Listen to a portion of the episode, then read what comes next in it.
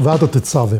Э, мы говорили по поводу этой недельной главы Тецавы, повели, э, обсуждая ее разные темы, говорили об одеждах коинов, священников и так далее. Но сегодня мы, пожалуй, поговорим о самых первых словах этой главы, и это будет связано с, со сразу несколькими э, причинами, почему мы выбрали именно эту тему. Одна из них сегодня начался седьмой день месяца Адар.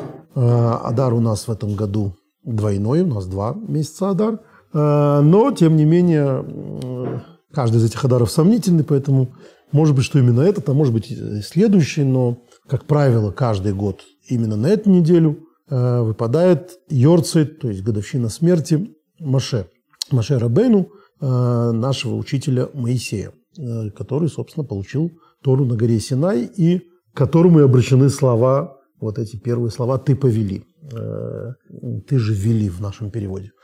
Э, и поэтому мы сегодня поговорим э, о нем, но не только о нем, не только о Маше. Мы упоминали в прошлом году, я уже не помню, на эту недельную главу или на какую-то другую, о том, что, собственно, эта недельная глава всегда выпадает на седьмой Адара, на Йорцит Маше, на годовщину смерти Маше. И вот именно об этом мы поговорим. Но сначала э, мы почитаем первые стихи, первые два стиха этой недельной главы, собственно, которому и посвящена наша сегодняшняя беседа, наша сегодняшняя встреча. В нашем издании Пятикнижие Раши, это 530 страница, э, самое начало главы ТЦВ. Если у вас какие-то другие издания, можете просто открыть их. Вторая книга Торы Шмот, 27 стих, 27 глава, 20 и 21 стих. «Ты же вели сынам Израиля, чтобы они доставляли тебе чистое масло». Прочитаем еще раз каждые слова. «Ты же вели сынам Израиля, чтобы они доставляли тебе чистое масло, выбитое из маслин, для освещения, чтобы постоянно поднимать лампаду». Ну, лампада – слово красивое. В оригинале самое, что есть простая «нер», то есть светильник, свеча. Э, в шатре собрания вне полога, что перед ковчегом свидетельства, пусть устроят ее Аарон и, и, и его сыновья с вечера до утра пред Господом. Это вечный устав для их, устав для их поколений от сынов Израиля.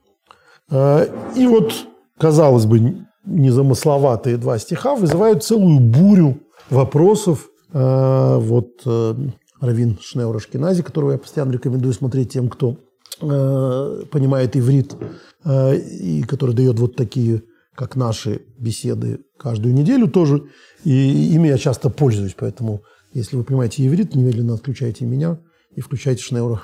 Равина Шнеура Ашкенази, он замечательный. Но э, не, не всякий раз, конечно, мы пользуемся именно его э, наметками. Э, и, конечно, пользуясь тоже их расширяем всячески. Э, сегодня как раз э, этот урок э, базируется на его рассуждениях на эту тему, на его исследовании, тоже подкрепленные нашими дополнительными какими-то комментариями.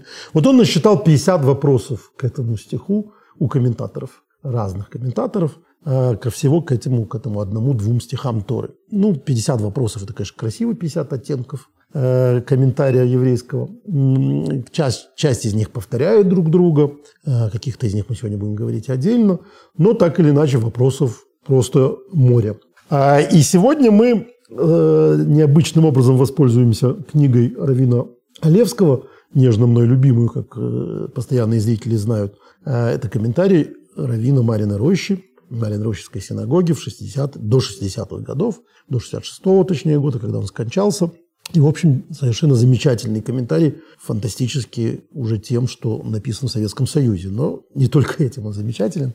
А те, кто следят, знают, что там есть совершенно потрясающие вещи. Но сегодня мы воспользуемся им не для того, чтобы узнать ответы, а для того, чтобы узнать вопросы. Он, мне так понравилось, как он сформулировал вопрос, что я вспомнил старый э, еврейский анекдот про Ешиву, из Ешивы, что один другому говорит парень, э, ученик своему однокашнику, говорит, я нашел такой чудесный тейрец, тейрец – это объяснение. Объяснение. Говорит, а вопрос такой, вот вопроса не нашел еще. Объяснение уже нашел, вопрос не нашел. Это очень талмудический анекдот. Потому что действительно иногда э, Таирус интереснее, чем вопрос. То есть вопроса нет, а тебе такое замечательное объяснение дают, что э, жалко, что у тебя вопроса не возникал. В нашем случае немножко не так, это редкий случай, надо сказать. Но Равин Левский так замечательно сформулировал вопросы, что я решил именно э, его процитировать в качестве вопросов, а ответы дать как раз не из него, потому что ответы его э, не, не, не, не то, что не оригинально, а мы как раз их уже приводили в разных других беседах, так что ничего нового не будет. Но вот он задает вопросы к этим двум стихам. Лама гусрах лемер ве ато. Почему надо сказать «а ты»? Ты повели. Это глава, это продолжение предыдущей главы. Предыдущая глава, которая рассказывает, собственно, о том, что Бог говорит Маше собирать материалы для э, скинии, для временного храма. Ну и он с ним продолжает говорить. Надо помнить, что Тора – это, в общем, единая книга. И вдруг ни с того ни с сего э, сказать ему «а ты повели» – это странно. Странно, среди прочего, потому что никогда больше не встречается. А, то есть тут надо заметить, что, что значит «ты повели». Обычно Маше передает слова Бога и говорит, там, Господь обратился к Маше, говоря, Саф из Исраил, например, э, повели сынам Израиля то-то и то-то. То есть от имени Бога. Тут уточняется «ты повели», не просто повели, а «ты повели». Это звучит несколько странно, но главное, почему вдруг э, Бог вспоминает, к кому он обращается. Это довольно странно вдруг в середине разговора говорить «а ты повели», если все остальное тоже он говорил. То есть надо продолжать эту тему, что, что дальше делать, что дальше говорить. Гам лома клеймер ва ато ахарши и мой медабр. Зачем говорить ты, если он до этого уже с ним говорил? Дего битхилас парша Трума, потому что в самом начале предыдущей главы Трума и до на этого места Митхилас парша Трума гугем шехехот это все одна тема. Алкол майса мишкану минойра о том, как надо делать мешкан, как надо делать скинию завета, именно ру и вот этот самый светильник. Вышом Неймар, а там с самого начала сказано, Вейдабера Шемел Мойшелемейр. И сказал Маше, Господь Маше, говоря, им кейн гусар кан. Значит, здесь надо только продолжать. Ветсав и повели. Эсбне Исроил, Ваикхо Элехо, сынов Израиля, и пусть они тебя возьмут и так далее. Кумэши был Шонзе, и надо сказать, что именно так обычно себя Бог и ведет. Именно так это и говорится в Торе. Например, в Парше, в главе Эмор, тут важно подсказать, что глава Эмор почти идентична в теме миноры с нашей главой. Глава Эмор, которая будет в книге Ваикра, а, в другой книге Торы, не, не, не в книге Дворим, пятой книге Торы, в которой обычно повторяются очень многие вещи, а, и об этом мы отдельно говорили, а в книге Ваикра, которая продолжение темы. Это книга Ваикра, которая рассказывает о том, как а, ее, собственно, называют поэтому, среди прочего, книгой Левита, она рассказывает о том, как коины должны себя вести. И в этой книге вдруг ни с того ни с сего заново повторяется это, это повеление про минору. И там нас, что сейчас интересует в данный момент, точнее, Равина Олевского, там как раз говорится э, никакого веата тецавы, а говорится эмор аланерот алеру. Расскажи об этих свечах. Э, Вехен бессомух неймер. И если говорить о наших э, стихах, то недалеко написано «Ваата тикарев элехо эс арен ахиху вес а, а ты приблизь себе тоже в ато зачем-то. В ато ты доберал кол хахмелев, а ты говори со всеми мудр, мудрыми сердцем. А надо было все это, а та каждый раз в нашей недельной главе. Все это ты вовсе не надо было говорить. Это один раз в Торе, то есть один раз много раз, в Торе в этой недельной главе а, постоянно вот эта форма, и ты повели, и ты говори, и ты обратись, и ты скажи, и так далее. Ты приблизь а, и этот вопрос задает, говорит э, Раби э, Носоналевский Орахайм, знаменитый комментатор Орахайм.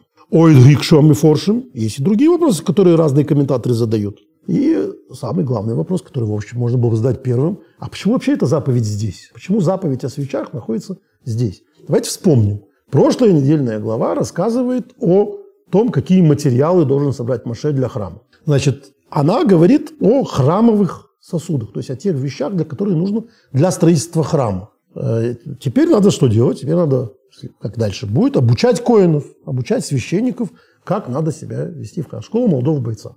Значит, вот, во-первых, построить, собрать материалы для, для строительства храма, затем обучать священников тому, как с этим храмом себя вести. Э, сейчас мы говорим о проекте Скинии Завета, о том, как надо строить это здание.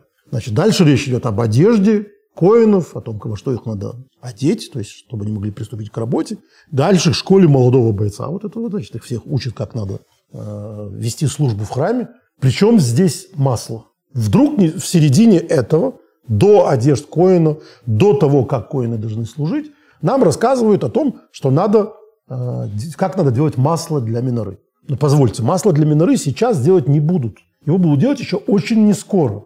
Значит, вся эта история про то, что сейчас возьмите, она не имеет к этому никакого отношения. Она имеет отношение ровно к главе Эмор. То есть это там почти э, там, через полгода да, они будут, собственно, делать масло. Поэтому вопрос, который задает, э, который вспоминает э, Рабиносен Олевский, это почему об этом говорится здесь а не в другом месте. То есть в Парше, в Парше, в Паршат Эмор, где это, собственно, в главе Эмор, где это, собственно, и говорится. Потому что там это, собственно, то место, о котором надо было говорить. Э, Ки икр Россия самишка. Ваноха саминойра. Место ее после того, как сделают храм, построят храм, построят скинию, и после того, как сделают минору, о которой мы говорили в, в прошлой недельной главе. Дыхайну и парша с пкуды, то есть она могла бы быть в главе пкудей, например. После, то есть после того, как там говорится о том, что надо одеть Коина, э, что надо одеть Арона и его сыновей и так далее. И помазать их. Надо помнить, что масло нужно не, не, не только для миноры, и не столько для миноры, сколько для помазания священников. То есть, когда изготовят им одежды, перед тем, как служить в храме, то есть после того, как они прошли все обучение, их надо помазать на их священничество. О, нужно масло. Вот тут надо сказать, как это масло делать. Потому что масло должно было быть свежим. И так далее. Ну, в общем, вот замечательные вопросы, которые задает. Он задает еще дополнительные вопросы. А, мы должны были обратить внимание, если кто не обратил внимания, то э, посмотрите внимательно еще раз. Мы говорим о миноре, например, которая горит, и это написано, от вечера до утра. И тут же написано постоянно. Так что значит от вечера до утра или постоянно? Вот такого рода вопросы он задает. На этом мы с ним на сегодня расстанемся, потому что вопрос он сформулировал хорошо, а ответы э, мы будем давать другие. Э, мы еще добавим кое-какие вопросы, которые, э, которые добав, дополнительно э, существуют в разных комментариях, которые Рабиносен не использовал. А, вот тот вопрос, о котором он говорил, это Дон Исхака Барбанель. Почему речь идет о свечах, если еще нет ни дома, ни коинов, ни миноры, ничего этого нет? Почему речь идет о, о, о свечах? Другой вопрос, э, который говорит Дон Исхака Барбанель, второй вопрос. Это свечи понадобятся только через год, по большому счету. Поэтому зачем сейчас говорить, как выдавливать оливы, как делать это масло? Как раз в Эмор это на месте, вот там и надо было говорить. А, мы спросили, почему, то есть э, задает вопрос Рабинос Налевский, почему говорится «веата тецавы» и «ты заповедуй», «ты повели», вместо просто «повели». Есть вопрос более важный.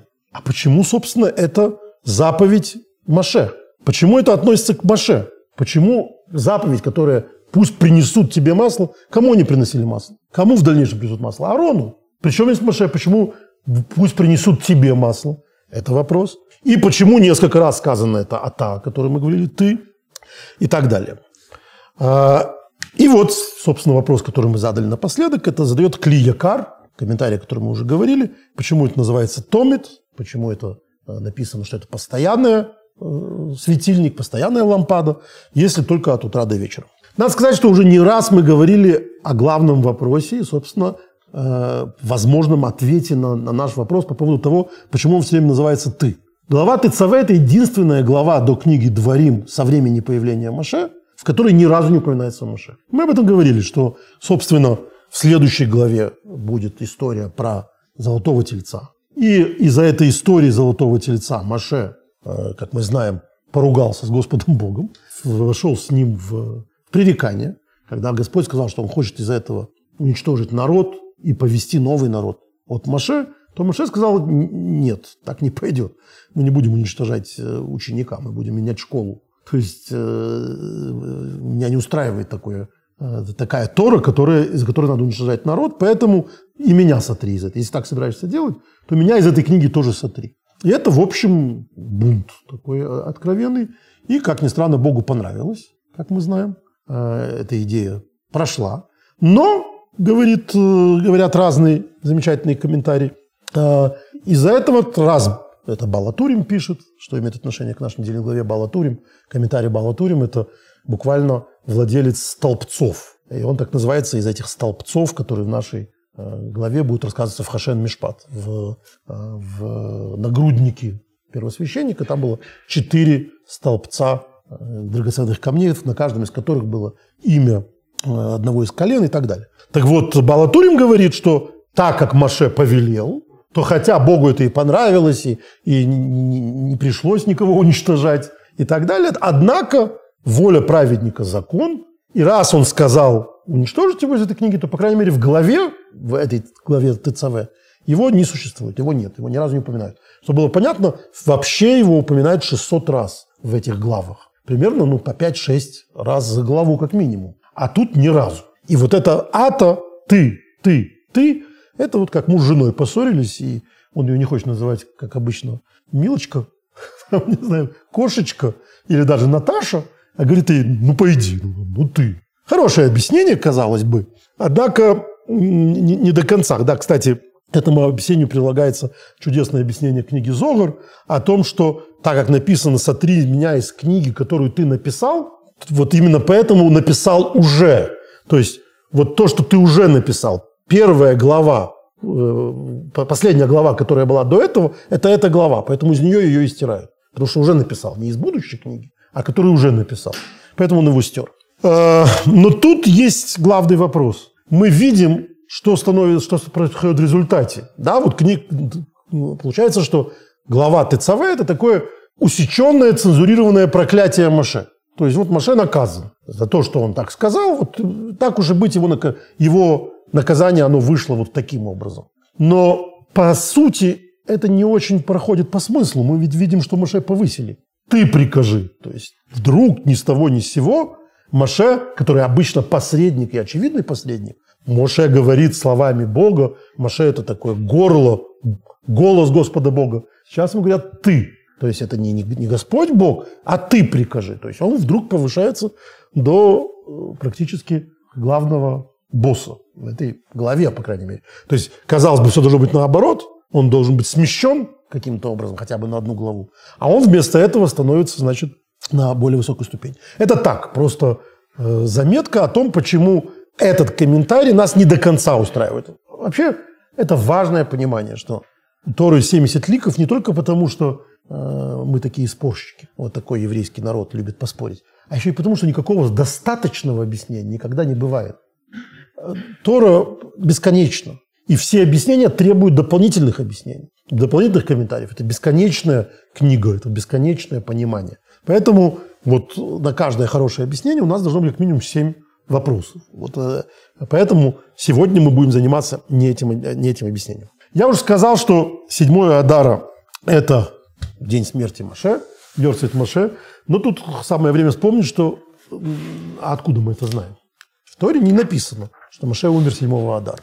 Э, и кажется, это все какая-то выдумка. Отсюда вообще замечательно. Седьмое Адара – это э, такой праздник. Хевра Кадиша – это погребальное братство. Вот эти люди, которые там э, хоронят, которые в Израиле, не дай бог, после терактов собирают там какие-то остатки тел, занимаются то, что называется хесед шлемет, последним истинной милостью. Это называется Хевра Кадиша, святое собрание. Надо сказать, что в еврейских общинах, э, несмотря на вот такую репутацию, кажется, гробовщики, да, Безенчук, Э, в еврейских общинах в древности, ну, не такой уж до давней древности, 100 лет, 200 лет назад, и сейчас в ортодоксальных еврейских общинах погребальное братство – это собрание самых достойных, это огромная честь. То есть э, хоронить, участвовать в, в похоронах, в последней милости покойным – это огромная честь. Ну и кроме того, э, именно из уважения к, к ушедшим, этим должны заниматься очень достойные люди.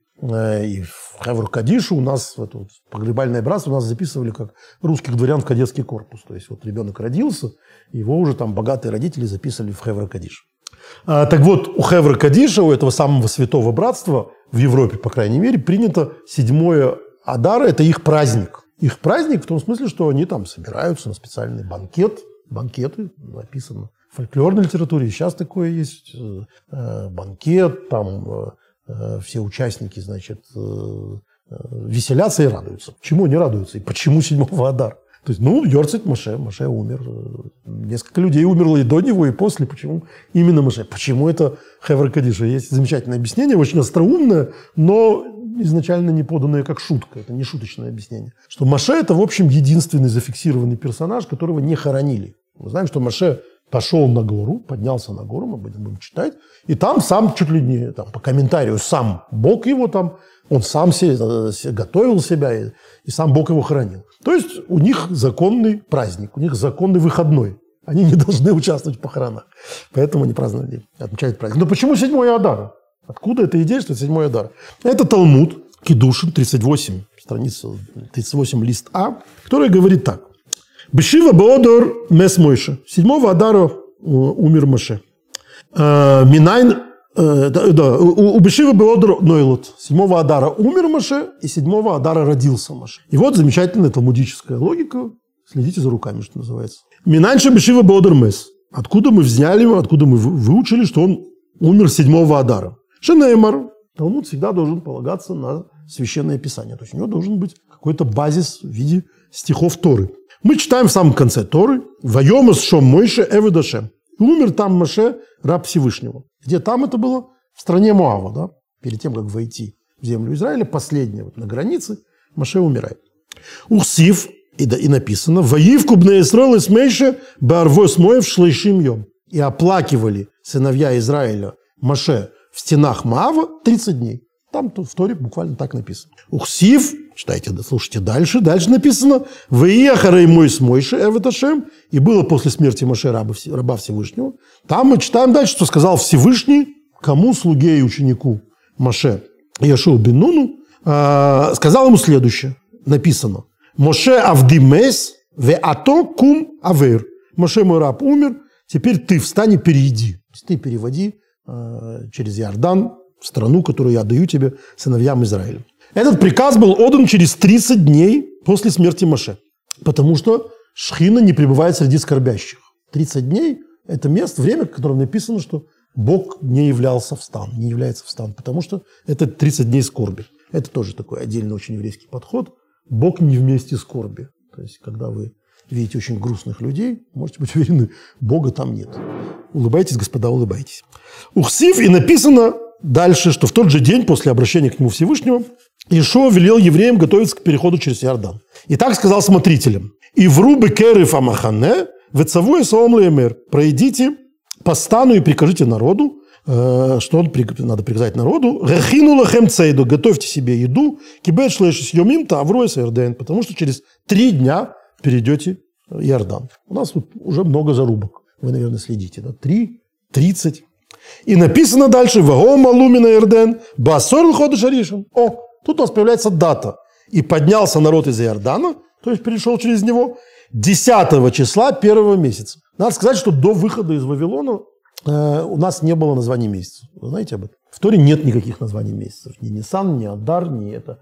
Э, если вы приезжаете в какие-нибудь, ну, по крайней мере, э, открытые туркоязычные страны, вроде Турции, то вы должны видеть, что там время от времени вас приглашают на концерт афиша в Nissan или в Адар э, и так далее. Почему? Потому что, э, несмотря на то, что у нас есть толкование на все названия этих месяцев, и для нас не секрет, что эти названия, в общем, персидские. И евреи принесли их из Вавилона. А что же евреи делали до этого? Как евреи до этого называли месяцы?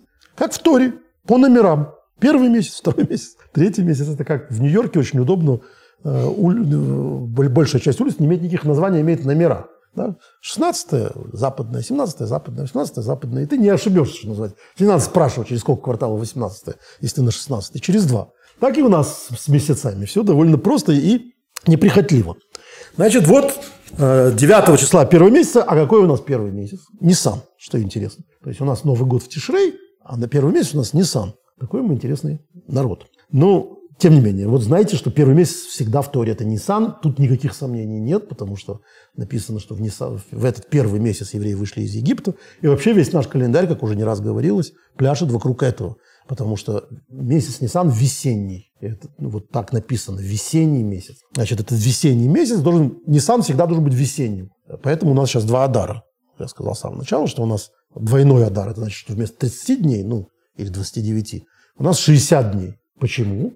Потому что мы должны догнать весну. Потому что если вдруг получается, что по сезону у нас вместо весны на улице сплошная вот это вот, выйти на, выйди на улицу, глянь на село, то понятно, что что-то у нас уже не так. Потому что Nissan-то должен быть весенним. А то, что вот это выйди на улицу, глянь на село будет и через месяц, то очень понятно, без прогноза погоды. Значит, поэтому у евреев есть календарь. Этот календарь когда-то утверждался мудрецами э, по наблюдениям за природой, которые подробно описаны, как, как надо за природой наблюдать. А в наше время мы уже добрые 2000 лет, ну почти 2000 лет, э, примерно с 3-4 века нашей эры, живем по расписанному календарю.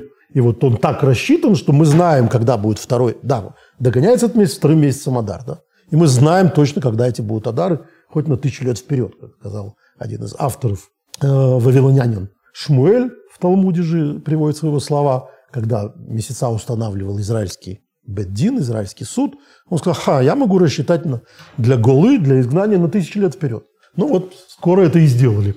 Но это так, мы отвлеклись. Поднялся народ из Иордана 10 числа первого месяца. То есть 10 числа месяца Нисан – это день, когда евреи вышли, перешли через Иордан. Что получается? Дальше простой, простой расчет. Со дня смерти Маше прошло 30 дней плача, 3 дня подготовки к переходу в страну, итого 33, итого 33 дня до наступления 10-го Ниссана. Цемерен шлошим и шлоши умим лимафрея. Выйти из этой даты, из 10-го Ниссана, 33 дня назад. Голамада то, это и будет то, о чем ты выучил. Шебешива баодер мес Маше. Седьмого Адара умер Маше. Сегодня у нас седьмой Адар. Когда нам еще читать этот Талмуд? Если не сегодня. Вот сегодня мы прочитали, что седьмого Адара умер Маше. Точно подсчет, еще раз, чтобы было понятно и ясно. Маше умер седьмого Адара. До конца Адара, в котором 29 дней, в месяц Адар всегда 29 дней, прошло 23 дня, включая день его смерти. Получается, что 30-дневный плач прекратился седьмого Ниссана. Плюс 3 дня подготовки к входу в страну, итого 33 дня. Это настолько очевидный расчет, что он не, неприкосновенный. Вот седьмого Адара умер Маше.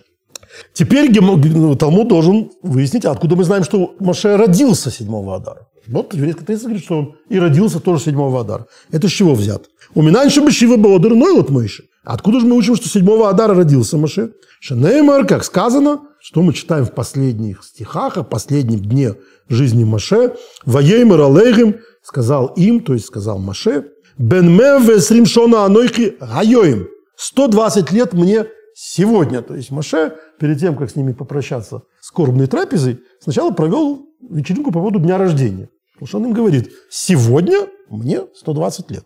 Сегодня, тут важно слово «сегодня», потому что он мог сказать «бен, эсрим, э, бен мев эсрим шана анойхи». Мне 120 лет. Вот это «сегодня» указывает на то, что это буквально сегодня. Лой ухал ой лице слово, он говорит, не смогу я больше выходить и входить. Шен там талмут лемер гаёем, зачем Тора говорит сегодня? Достаточно было сказать просто, что мне 120 лет. Ма Талмуд Леймер Район, чему же тогда Тора нас учит, говоря сегодня, что вот что сообщил Маше. Сегодня настал срок моей жизни. Когда мы друг другу желаем до 120 лет, мы желаем от звонка до звонка. То есть пройти полный срок. Срок жизни человека 120 лет. Что интересно, что примерно вокруг этого сейчас генетика и ходит. Говоря, что э, в общем человек должен жить 120 лет. Потому что он так не живет, 120. Ну, хочется ровно 120. То, что он, не, как правило, так не живет, это проблема его времяпровождения. Но физиологический срок жизни человека 120 лет. Вот Маше говорит, мне сегодня 120 лет. То есть, иначе говоря, Шиакодыш Баругу, Йошифу Малышный Сахим Шалцадыким. Тут еще отдельно важно понять, что Маше умер в тот же день, когда родился. Это то учит нас э, важному правилу, что Всевышний наполняет дни праведников. Это то, как это называет как это пишет Талмуд здесь, сидит Всевышний буквально и делает годы жизни праведников полными миёем льёем и ходишь ходишь по дням и по месяцам. Так вот это традиционно считается. Это я вот очень хорошо помню, э, когда какая-то наша родственница умерла в день своего рождения, бабушка сказала, это правильно. То есть вот, вот есть такой еврейский, есть такая еврейская зарубка. Видимо, э, что называется, не обязательно и недостаточное. То есть мы видим массу праведников, которые не умерли в день своего рождения, а с другой стороны мы видим очевидных неправедников, которые умерли в день своего рождения. Со вторым всегда сложнее. Что такое очевидный неправедник, мы до конца не знаем. Талмуд ровно в этом трактате э, говорит э, о так называемых условных браках. Что значит условный брак? Когда во время брачной церемонии жених объявляет себя, то есть выражает при свидетелях готовность взять себе в жены вот эту вот, которая здесь стоит, э, алтнай, при условии. То есть он говорит какую-то странную фразу. Например, говорит, при условии, что у меня есть 100 долларов в кармане. Дальше легко проверить. Нет 100 долларов в кармане, иди гуляй, хватит нам морочить голову. И вот Талмуд там задает вопрос. А если он говорит при условии, что я праведник, что делать? То есть, можно, конечно, сказать, что это архетип непроверяемой вещи. Но Талмуд говорит э, дальше, больше того, даже если все знают, что он неправедник, как могут все знать, что он неправедник? Ну, видели, как он сделал что-то неправедное. Вот есть свидетели. Украл. Тем не менее, она Микудешес, тем не менее, она ему посвящена. Почему? Потому что человек может стать праведником за одну секунду. Вот в данный момент он решит, решит быть праведником, вот он будет праведником до следующего проступка. Как э, э, замечательную шутку я прочитал в связи с этим э, у такого чудесного израильского писателя, к счастью, еще живого, Хайма Беэра. Хайм Беэр, э, один из входящих в десятку, наверное, самых главных э, израильских писателей второй половины 20 века. Э, он старый иерусалимец, э, часто он живет в Рамадгане, ну, как все старые иерусалимцы. А, а изначально он из Иерусалима, из религиозной семьи, ну, религиозной, относительно семьи такой, консервативной более-менее. И он в своей книге «Перья», Ноцим, рассказывает, или Ноцот, рассказывает замечательный анекдот своего времени – Э, который, как он говорит, он послушал, подслушал в проповеди в главной синагоге Иерусалима, значит, местного равина Швадрона, э, проповедника. Тот шутил. Хорошее время, хорошая речь, полагалось, полагается шутить. Я не поэтому все время рассказываю анекдоты, просто они э, подворачиваются. Вот он, он шутил так, в те времена, и, надо сказать, в России тоже, в Советском Союзе, не очень было принято широко отмечать свадьбы. Не только по бедности, но вот как-то вот не было принято. Свадьбы во, во дворах, в кругу семьи отмечали. Но на бармицву Э, делали, снимали банкетный зал, бармитсва вот у нерелигиозных евреев. У религиозных все было наоборот. Бармитсва вообще не был большим праздником, это правда, вот это описано во всех книгах, никаких бармитсв никто не праздновал. А зато свадьба был важным всегда праздником, клезмеров там приглашали, пели, танцевали и так далее. Почему, вопрошал этот раввин? Ведь все очень просто. Какое? Бармитсва – это день, когда мальчик начинает надевать фильм. Ну, вот мальчик из нерелигиозной семьи, футболист. Это как он его называет. Ну, он надел этот фильм, он дальше их спрятал в долгий ящик, больше никогда в жизни их не наденет. И это большой праздник. Ребенок один раз в жизни надел тфилин. Со свадьбы, говорит, в них все наоборот. Жениться он будет, когда вырастет, каждую ночь на новой девице. Поэтому что праздновать эту, эту так, свадьбу тоже? У религиозных тфилин он будет надевать каждый день, поэтому это не небольшой праздник. А вот женится он один раз на всю жизнь. Прошло 70 лет уже, и то не то, и это не это. И, и, и свадьбы все, все празднуют шумно, и бармицвы э, не обязательно не празднуют. Еще как празднуют, а главное, к сожалению, уже религиозные женятся чаще, чем один раз в жизни. Но вот э, это значит про чуву, про, про то, как становятся праведниками. Э, и вот есть такой признак по Маше, значит, число твоих дней сделали полным. Вот конец этого всего вычисления, довольно, на мой взгляд, убедительного. Как мы знаем, что Маше родился 7 Адара, э, еще раз говорю, когда нам было это поучить, если не 7 Адара, то есть сегодня. Э, теперь давайте перейдем к, э, собственно, к разговору о Маше. Мы не то что отмели, а не согласились до конца с этим доводом о том, что «Веата Тецава» и «ты повели» Это вот исключительно потому, что Маше когда-то просил стереть его из книги. И вот, значит, соответственно, он тут стерт. Потому что это как бы так не выглядит. А, и э, мы сейчас поговорим о э, другом взгляде на этот вопрос. И этот взгляд э, основывается, среди прочего, на продолжении того, о чем мы сейчас говорили, о дне, дне рождения Маше. И, соответственно, мы поймем, что «веата» и «ты» без поименования Маше имеет определенное отношение именно к этому дню. В трактате Мегила, это еще одна тема, о которой уже время пришло говорить, потому что хоть у нас и первый Адар только начался, но, начался, но Адар – это месяц праздника Пурим, у нас уже не за горами он. А, и, соответственно, начинает учить трактат Мегила. Это еще один трактат Талмуда, а, который посвящен, как нетрудно догадаться, свитку Эстер, то есть празднику Пурим. И вот э, э, надо сказать, что среди людей, которые изучали трактат Кедушин э, во времена Персидской империи, мы знаем одного. Ну, среди прочего, потому что трактат Кедушин возникнет через пару сотен лет только. Но, тем не менее, вот эту всю логику, которую мы только что читали, один человек знал точно. Кто мог вычислить, когда Маше родился? Аман. Это не Пуримская Тора, это Мегила. Мегила на 13 листе Б говорит так. То есть он решил истребить еврейский народ. Читайте свиток Эстер. Но он был человеком э, крайне мистическим и понимал, что для этого нужна удача. Чтобы с евреями бороться, нужна удача. А, значит, надо выбрать какое-то время, день, который для них крайне неудачный. А, и выбирал он именно день. Потому что с месяцем ему с самого начала все было понятно. Бросали перед Аманом пур, то есть жребий. Учили в Брайте. То есть слово пурим происходит от слова жребий. Пур, жребий. Потому что Аман бросал пур, бросал жребий. Учили в Брайте, когда выпал жребий на месяц Адар, то есть он бросил первую кость, и по номерам месяца узнал, что Адар, он очень обрадовался. Обрадовался Аман великой радостью. Сказал, выпал жребий на тот месяц, когда умер учитель Ихмаша.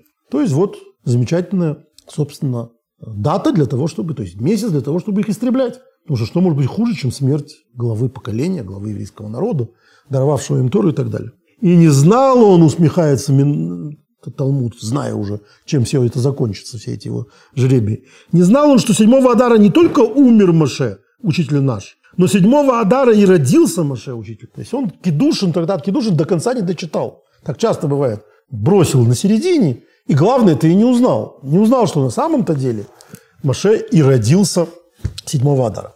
А, был такой чудесный э, исторический персонаж. Значит, э, чудесный исторический персонаж. Я говорю целенаправленно, потому что кроме того, что он был великим мудрецом Торы, великим раввином, а, он еще был участником э, гигантской исторической драмы. Звали его Раби Йонасон Эбеншиц. Эбеншуц, Эбшиц, он был из Германии, поэтому все эти умляу в разных транслитерациях по-разному передаются. Но еще он был евреем, поэтому изначально я не уверен даже, как он это произносил. Но э, Эбеншиц. Эбеншиц – это место, с которого он происходил, ну или его предки. Жил он в конце 17-го, ну совсем немножко он пожил в конце 17-го, он 90-го года, 1690 года рождения, а умер в 1764 году. А, был он, как нетрудно догадаться, выходцем из Германии, но потом был дайном, то есть судьей Праги, а потом стал раввином трех общин. А, так называемые три общины – это Алтона, Гамбург и Вансберг. Это крупнейшие еврейские общины Германии. Мы эти все общины знаем еще и из книги Глюкелис Гамельна, потому что это главные воспоминания от того времени очень информированные дамы, и мы понимаем, что это был центр германского еврейства. А, и это он как, значит, он написал чудесный комментарий, чудесную книгу, не одну. Сегодня мы будем говорить о Ярод Дваш, о его книге, где он говорит, приводит этот комментарий, который мы сейчас скажем. Но почему он был ведущимся историческим персонажем? Потому что, будучи невероятно влиятельным раввином, он многие десятилетия вел борьбу с другим невероятно влиятельным раввином. Другого невероятно влиятельного раввина звали Рабьяков из Эмдена. Эмден тоже Германия. А, и Германия, будучи центром еврейской жизни, разделилась, то есть вся весь германоязычный мир, понимать, что и Прага – это, широко говоря, Германия для них, это Богемия, Моравия – это все германские земли, то есть это все немецко, немецкоязычное тоже. Понятно, что нам не очень это важно, потому что они не говорили на немецком языке, они говорили на идыше, но тем не менее это вот одна, один мир, вот немецкий мир, мир ашкенадского еврейства. И два самых влиятельных раввина друг с другом воевали страшно. Ну, страшно это Поверьте, действительно очень страшно. Один другого обвинял в тайном саботианстве. А, то есть э, поклонение шептают сви, шептают сви. В общем, а, их э, спор дошел до того, что Беддин, то есть суд одного равина, предал анафеме, отлучил вы там все Спинозе там, или Урели де Кости, которого там отлучали в Амстердаме. Но это волнует в основном голландцев и немцев. У евреев один выдающийся раввин отлучил другого выдающегося раввина, что тут же как любят говорить в нашем любезном отечестве, повлекло симметричные санкции. А, э, Беддин, соответственно, Рабьяков и Заминов э, анафемировал э, вот эту вот сторону Рабионасна Эбишица, что в результате породило великую шутку. Это было время, когда в анафеме были все евреи мира – но они другой, других евреев не знали, поэтому им казалось, что все евреи живут в Европе. Но получилось, что либо эти, либо эти. Не, не выбрать сторону было невозможно, потому что вот так это было распределено. Но вот такая священная война страшная. Там. Она, конечно, не дошла до тех высот, которые, которые через сто лет были во время войны. Ну, не через сто лет, а через буквально 50 лет у, у хасидов с, с Митнагдим, так называемым, с литваками, ну, литваки тоже, в данном случае географическое название, с противниками хасидизма, когда уже были в ходу доносы, убийства даже, там, поджоги и так далее. Ну, с каждым поколением страсти становились все более яркие, но, конечно, заложено это было как раз тогда. То есть анафемам в таком количестве евреев со времен возникновения христианства никто э, не подвергал. Но это я все просто вспоминаю, не знаю, когда в следующий раз буду цитировать книжку Йонатана Эбельшица, но он дал совершенно чудесный комментарий к отрывку из Талмуда, к которому мы только что пришли. Э, наблюдательный и внимательный слушатель и читатель должен был обратить внимание, что написано, что он ошибся, он не знал, что не только умер, но и родился Маше в этот день, 7 Адара. И Раби Йонатан Эбельшиц говорит, что тут с порядком не так. Надо бы сказать, он, он родился, а не только умер. Человек сначала рождается, а потом умирает. В этой последовательности надо было сказать. И вот Раби Йонас Небешец, который вообще-то в мистицизме всякого толка обвинял Рабиакова Эмдена, говорит, дал великолепный совершенно комментарий. Он говорит, что вы неправильно поняли, что говорит Талмуд. И неправильно поняли, что не понял Аман. Аман не понял, что Маше и после смерти продолжает рождаться. Это, конечно, не воскресенье. Имеется в виду, что дух Маше, что э, наследство Маше, наследие Маше, Маше в каждом поколении, главы поколения. Йошуа вот остался, Беннун. Вот э, э, идеи Маше, они продолжают жить. И то, что не понял, метафорически говоря, Абан, что Маше не умер. Умер, тело Маше перестало существовать в этом мире. Но влияние Маше, идеи Маше, как написано, Яков, протест наш, не умер. Как же, Талмуд говорит, как не умер? Его же хоронили там и бальзамировали, это все написано в Торе. Говорит, нет, пока его потомство живо, а, и он жив тоже. То есть это, говорит Рабья Йонас Зебешец, это важная, можно сказать, мировоззренческая история. Они там персы, а он там еще и амаликитянин, думают, что убей вождя или не будет вождя, и нет народа. А у нас все не так. У нас идеи важнее, чем те, кто их выразили, то есть чем люди, которые жили, которые их сказали. То есть Маше мы, конечно, оплакиваем 30 дней и так далее, но сказать, что это вот такая трагедия, которая уничтожила еврейский народ, нет. Скажем, империю Александра Македонского уничтожила смерть Александра Македонского. Дальше оказалось, что все эти его генералы становятся отдельными совершенно странными князьями там, и так далее. И дальше уже вообще непонятно, как, чем они объединены. У нас это не так. А это вот то, что значит, э, э, говорит Рыбьяков, Рыбьяков из э, э, Рыбьонсон из Эмбишица. Вот видите, они так сплелись, Яков из Эмдена и Йонас из Эбельшица, что я уже хотел его назвать Яковом, Яковом из Эбельшица. Э, и он доказывает это дальше, приводит. Мы в Талмуде видим потрясающую историю, когда раввины, когда спорящие друг другом очень довольны, то есть когда кто-то их поразил своими знаниями, самый высокий комплимент, который, самый возвышенный комплимент, который может дать знаниям другого человека, они ему вдруг говорят «Маша Шапир Камарта». Это не Мойша Шапира, э, у каждого вот, два мира два Шапира. Шапир конечно, и фамилия Шапира от этого, это красивый, красиво. Моше Шапир Камарта, Моше, ты красиво сказал. Но тут проблема. Нет у нас ни одного мудреца по имени Моше. Они это написано Мимоше от Моше, Локамка Моше.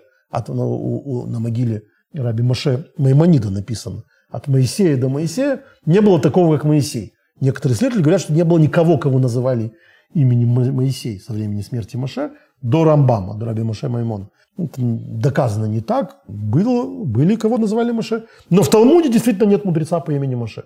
А тут они друг другу всеми говорят Маше Камарта. Я сейчас это вспоминаю, когда я приехал первый раз в жизни за границу, а не в русскоязычные места, то значит, я все время подходил, ко мне подходили какие-то старички, это там 90-й год еще, э, Ешива Бохер из, из России, это практически белая ворона. И они меня все время спрашивали, как, Вируф, Вируф, как тебя зовут? Я говорил Борух. И они мне все отвечали фразу, первые буквы, которые я понимал, первые слова, а дальше не понимал. Гам Борух ты, они говорили. Значит, я говорю, я Борух. Они мне говорят, Гам, Гам Борух я понимаю, тоже Борух. Окей, человека зовут Борух. Не, такое редкое имя. Второй сказал, третий сказал, четвертый сказал, я понял, что что-то не так. Что-то я там недопонимаю. И уже у кого-то спросил, говорят, да нет, когда слышишь, что Борух благословенный, они говорят, Гамборух ты и благословен будь. То есть это такое традиционное пожелание. То есть они, их не звали Борухами. И вот этих раввинов в Талмуде тоже не звали Маше. У них не было второго имени Маше. Это отдельная интересная тема, что мы на самом деле часто не знаем, как звали мудрецов Талмуда. Мы в основном, особенно с Амараями, с мудрецами уже Суры и Пумбедиты, мы имеем дело с персидскими или там с греческими именами. У евреев всегда и до нашего времени было понятие, э, которое впоследствии на, на, на идыше называлось руфномен. То есть то имя, которым человека называют. А что такое имя, которым мне называют? Это еврейское имя, которое его вызывают к Торе. То есть есть домашнее имя, вот на языке, который мы понимаем. От этого все эти еврейские дов-бер, то есть дов – это для Торы, медведь, а бер на идыше – это для, для, для нормального. Нельзя называть человека именами, которые мы не понимаем. Или там Шрага Файвиш. Ну и так далее. Все эти двойные имена. Э, Зейв Вольф, Зейв медведь на иврите, Вольф на, на идыше. Это вот второе имя. И похоже, и так многие исследователи считают, что у мудрецов Талмуда тоже их эти имена, которые мы так э, знаем, то есть э, по которым мы их называем, это не единственное их, их имя. У них, скорее всего, были еврейские имена, просто которые не, не используют, потому что там Раф Попа какой-нибудь. Как-то как же мы вызывали к Торе. Может быть, они не, не использовали, в принципе, еврейские имена, но вряд ли. Но нет, тут нет сомнений, что их не звали всех Мойши. Это не как, не как, не как Гамборухтия. Это имеется в виду, что когда человек проявляет какую-то мудрость Торы, о, Моше, ты Моше хорошо сказал. То есть твой Моше внутренний замечательно выступил. Браво, Мойша. Вот такое объяснение э, Раби Йонасона Эбешица, что влияние Маше, э, перевоплощение Маше в любом человеке, который изучает Тору, который, в любом раввине, который преподает Тору, в любом э, мальчике-заике, который начинает вести за собой народ, в любом главе поколения, в любом... это то, что Аману было не понять. И он жестоко ошибся. А, так говорит Рабьонасон из Эбишица. И вот в этом смысле это очень сильное объяснение перекликается с тем, о чем мы будем говорить в оставшееся наше время. Дело в том, что я сказал, что вот мы в месяце Адар, а, и что это день смерти Маше, седьмой Адар. И это глава, в которой Маше не упоминается, а есть только ты, ты повели, э, повели.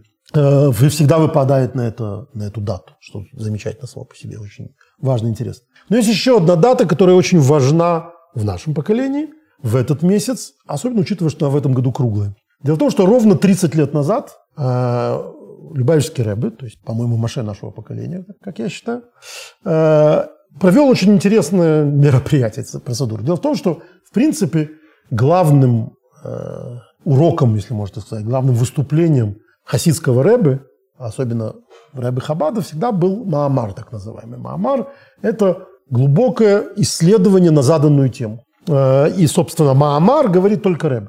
Но Рэбе в том году, о котором я говорю, в 92 году, то есть ровно 30 лет назад было уже 90 лет, э, и Маамары, которые очень э, трудны, и это очень концентрированная история, он уже несколько лет не говорил. Он уже выступал с речами, а не с Маамарами. Неважно по какой причине, она до конца мне неизвестна, но вот факт. Но в эти годы Рэбе раздавал брошюр, брошюры, в которых были напечатаны маамары, напечатаны его эти исследования, которые он говорил раньше, в предыдущие годы. Дело в том, что он говорил, а потом их готовил к изданию.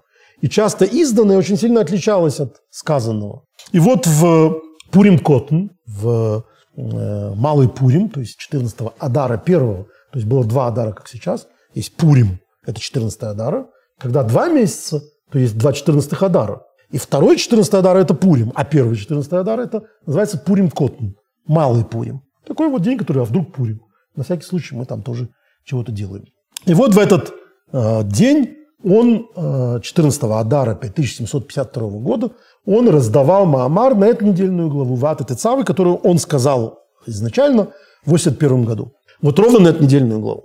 И так случилось, э, что это была последняя, последний Маамар, последняя его выступление, которое он, в принципе, в жизни кому-то давал. Потому что через две недели у него случился инсульт, он перестал разговаривать, э, два года он э, не говорил, а еще через два года он скончался. Значит, соответственно, именно эта недельная глава, вот смерть Маше, отсутствие Маше и так далее, и этот Маамар, это было последнее, что Рэбби, собственно, передал э, своим хасидам, ну и, так сказать, всем, всем кому интересно его его позиция, его мнение. Что мне кажется невероятно в связи с э, тем, о чем этот Маамар, невероятно символично и, по-моему, близко к очевидному пророчеству.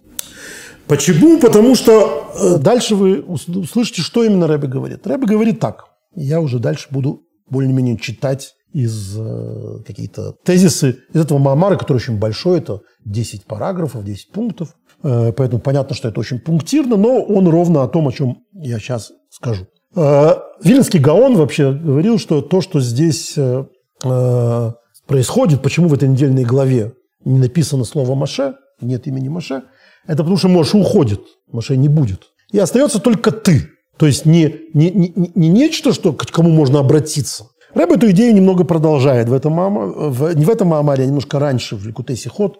Он говорит так, что имя человека, в принципе, это самое внешнее проявление его сущности. В случае с Маше это еще более очевидно, потому что кто дал ему это имя? Дочь фараона. Дочь фараона его назвала Маше. И вот это, то, что люди знают, то, что люди, видя, говорят, это Маше, это уходит, этого больше нет. И остается ты, Ато. Ато – это сущность, это суть, суть человека, суть Маше.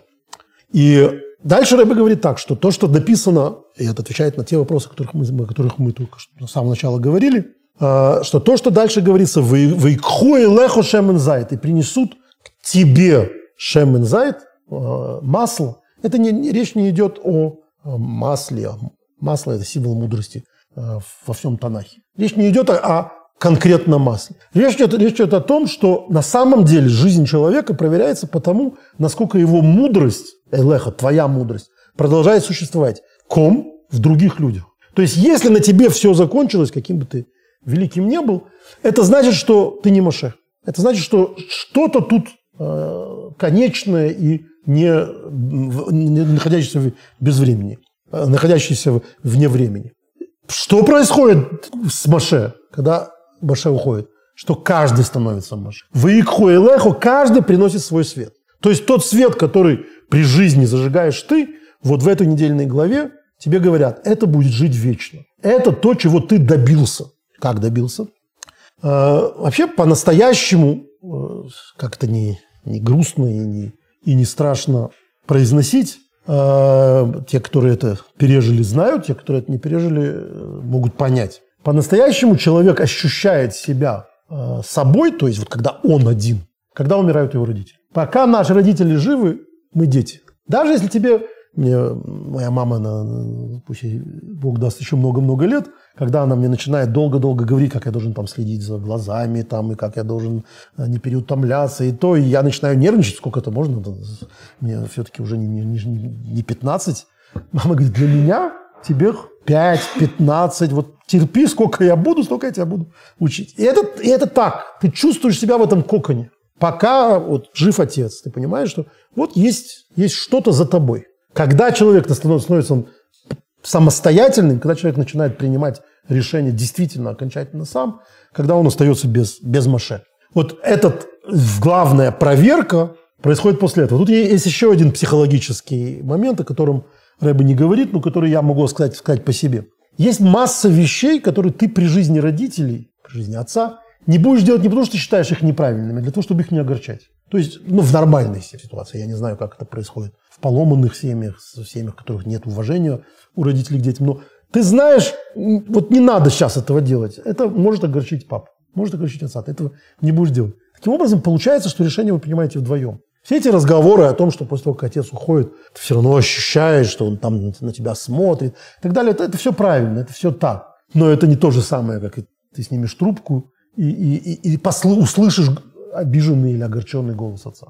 Вот в этом смысле человек по-настоящему начинает принимать решения, только после смерти отца, после того, как отец уходит из этого мира. Да, дальше он может соотносить свои поступки, что бы сказал отец. Вот тогда проверяется, жив ли отец. То есть, если пока он жив, ты не делаешь каких-то гадостей, глупостей, огорчительных для него вещей, потому что боишься его огорчить, может быть, что это просто потому, что ты боишься, что он тебе что-то не то скажет или там наследство лишит в каких-то случаях. Вот после его смерти, когда ты все равно для тебя мерилом остается то, что он тебе оставил, это продолжение его жизни настоящей. И вот это то, что э, называется ато, сущность, ты. Не, не название, не оболочка, а сущность человека. Ты какой то есть.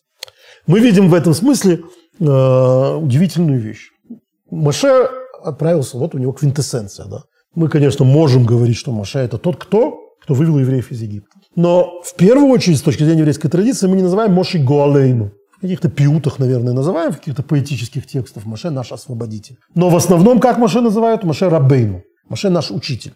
Я уже когда-то говорил подробно, что это стали так называть Маше совсем не, не сразу. Так Маше стали называть примерно со времен Талмуда. И, по-моему, просто таким образом задним числом взяли его в Ешиву Суры и Пумбедиты. Потому что титул Рэбе, Рабби, Рабейну появился именно тогда. И таким образом вот Маше не караимский учитель, а наш учитель. Но это не важно. Важно, что они его называют Рабейну, учитель наш. Это Маше. Маше – это тот, который дал евреям Тору.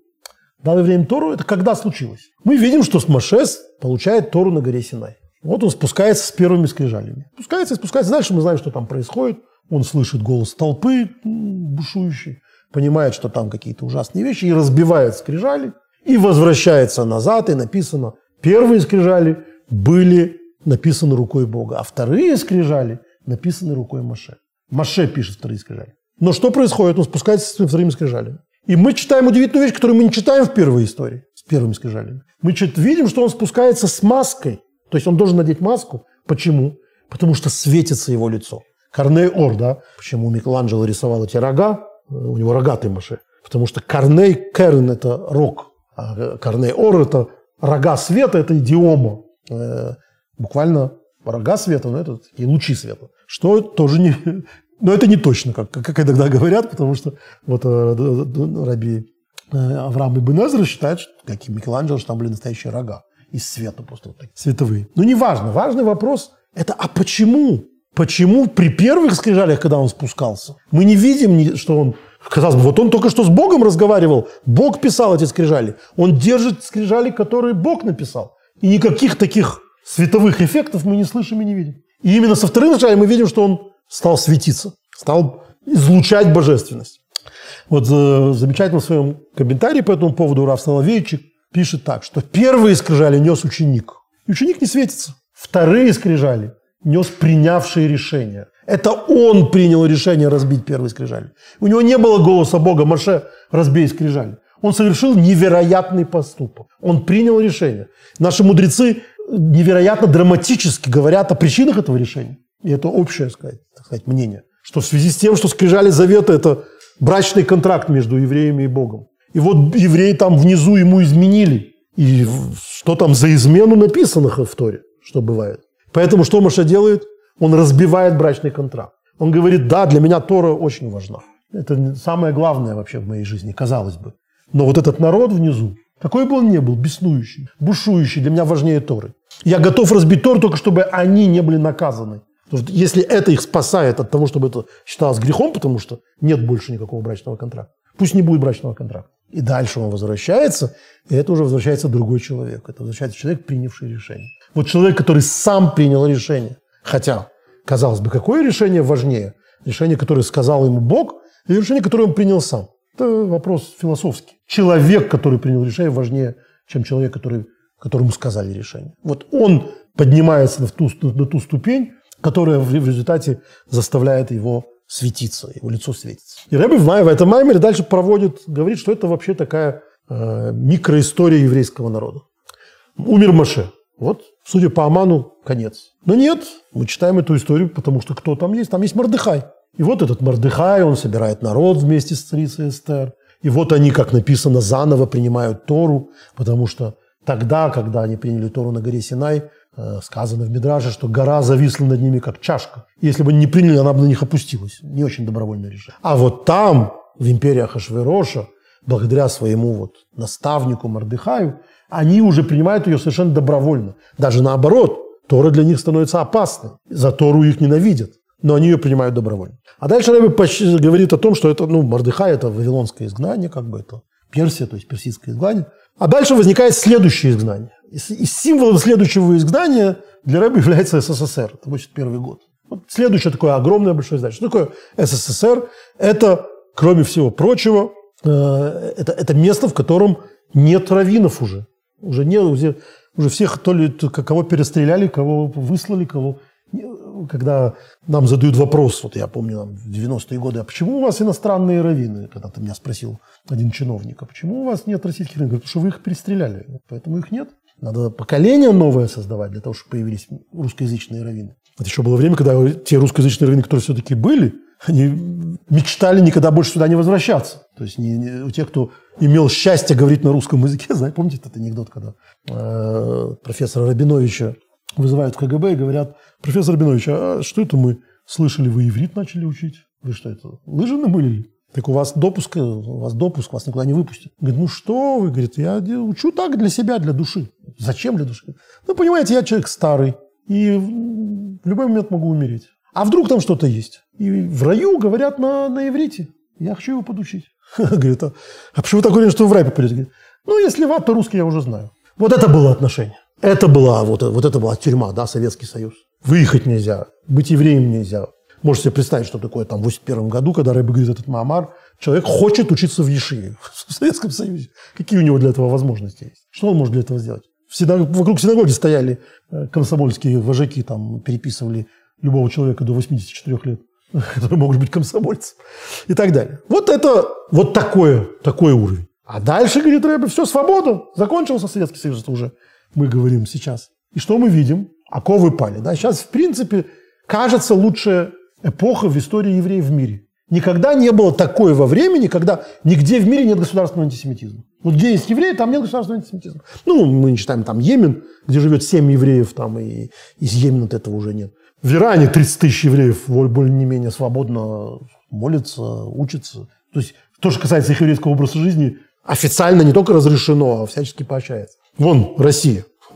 Какой, какой, какая там, какой запрет на, на, на сочетание синагог? Уже скоро, по-моему, будет заставлять ходить в синагоги евреев. То есть, надо в анкете будет писать, хочешь ли ты в синагогу или не хочешь. И вдруг оказывается, а все это проходила Америка 50, там, 70, 80 лет назад, что свобода это далеко не меньше испытания, чем неволя. А может быть, в чем-то больше. Что мы живем в эпоху победившего атеизма. Вот, допустим, э, э, мы еще живем в то, что называется в эпоху коронавируса, да? когда были, была целая, целый период времени, когда люди оказались наедине с собой. Да, не то, что нет авторитета. И нет авторитетов тоже. Но и некуда к ним обратиться. Это зум-авторитеты. Да? То есть каждое поколение в этой парадигме Рэбе все больше остается наедине с собой. И поэтому, говорит Рэбе, в каждом поколении все больше проявляется Маше. Если ты при этом всем, при отсутствии больших Маше и малых Маше, при невозможности общаться с Моисеем, слышать Моисея, говорит Рэбе, который через неделю перестанет разговаривать, ты все равно остаешься предан Маше, то Маше жив. Ата ты цавы, и на этой недельной главе, когда Маше умирает, это то, что говорит Всевышний. Ты повели. Вот это твое повеление будет маслом, которое будет постоянно гореть. Оно будет постоянно гореть уже в каждом в отдельности. И этих маше станет невероятно много. И в связи с этим есть э, удивительная история, просто, которой мы сегодня завершим сегодняшний разговор, э, о том, что вообще э, имеет какую цену. То есть, когда вещь, которая не дело выбора, а привычка, воспитание. Вот люди, часто читая романы или даже священную литературу, пытаются присвоить себе психологию античного человека. Что совершенно неверно. Хотя потому, что в, в античности не было людей, которые не верили в высшие силы. Были, они верили в разные силы. Но человека, который считал, что все существует исключительно в рамках законов природы.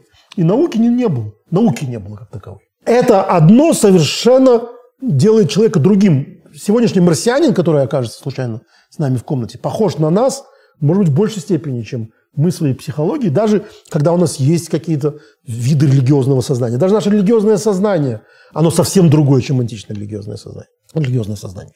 И, и это плохо или это хорошо? Это безвыборно. Это полное отсутствие выбора. Человек, который вырос в местечке 300 лет назад, у него для того, чтобы выйти за рамки вот этого мира, за рамки этих ценностей, надо было сделать какие-то невероятные движения.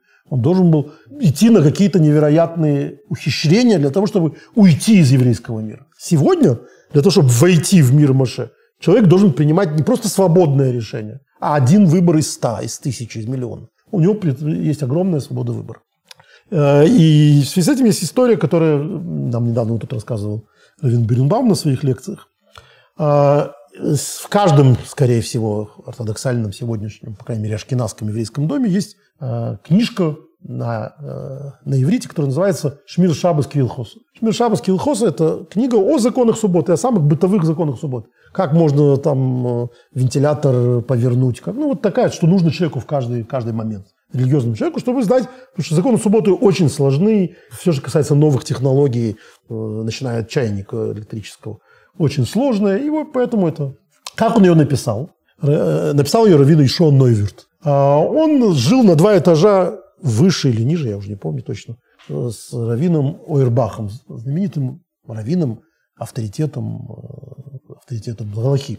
Наверное, один из самых важных галахистов нашего времени. И он со своими вопросами поднимался к соседу. А дальше записывал после субботы ответ. Так он рассказывает. Ну хорошо, вот он занимался этим.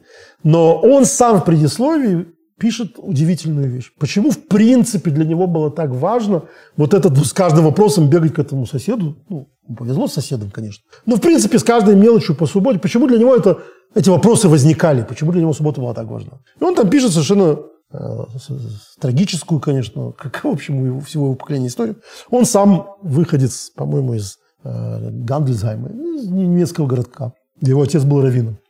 Когда немцы пришли, когда нацисты пришли к власти в 1933 году, через какое-то время они бежали в Бельгию, когда к Бельгии стали э, подходить немцы, они избежали в Голландию, дальше мы все знаем. В Голландии выживали только те, кто были на чердаках. Мы знаем Анну Франк, не выжившую, есть выживший человек, который был на чердаке все годы. Это вот Мордыхай Найверт, то есть э, Ишума Найверт со своей семьей. Там. Двое его братьев погибли, а отец с братом вот с ним вместе были на этом чердаке. И вот они там все время прятались, три года. А, и был, видимо, они имели какие-то, я так понимаю из этой истории, что они имели какие-то связи с э, сопротивлением. То есть не как в истории с, э, с Анной Франк, сотрудники отца, бывшие ему помогали. А, видимо, к сопротивлению их еще из Бельгии в него перебросили. В общем, как-то они имели дело с сопротивлением.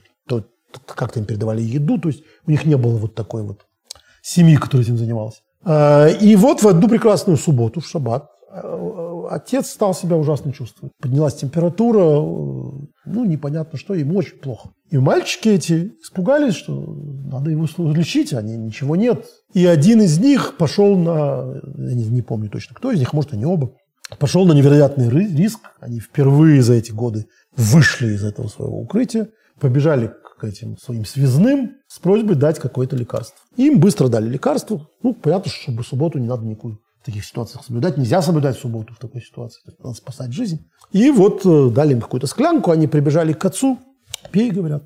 Он понюхал, э, старый раввин, и говорит, какая гадость. Нельзя такое неприятное лекарство э, употреблять в субботу. Можно учиться в шаббат, но портить себе шаббат такой гадостью, я уже подожду 2-3 часа и потом его, чтобы в шаббат у меня не было вкуса во рту.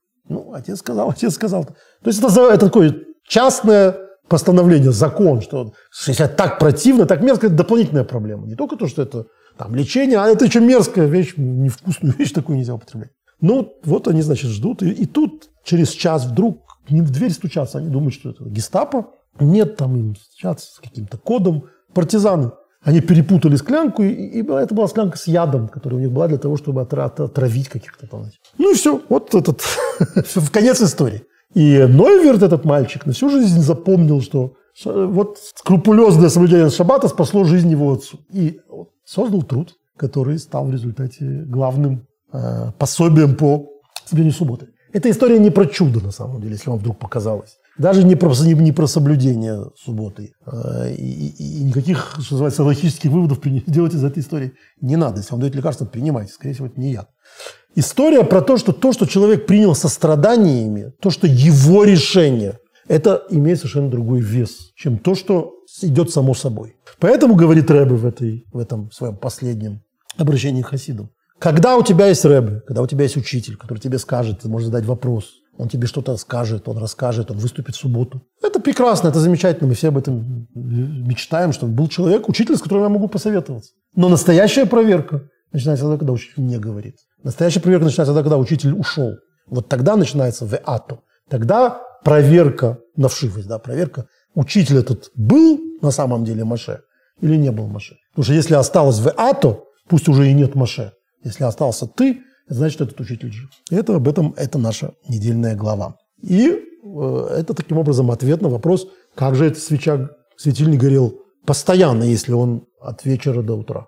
Вот если это такой светильник, то это постоянный светильник. Светильник, который будет гореть из поколения в поколение, вот до наших времен, когда мы 7 Адара, через пару тысячелетий после смерти Маше, через 30 лет после последнего обращения рыбы к хасидам, обсуждаем этот вопрос. Вопрос.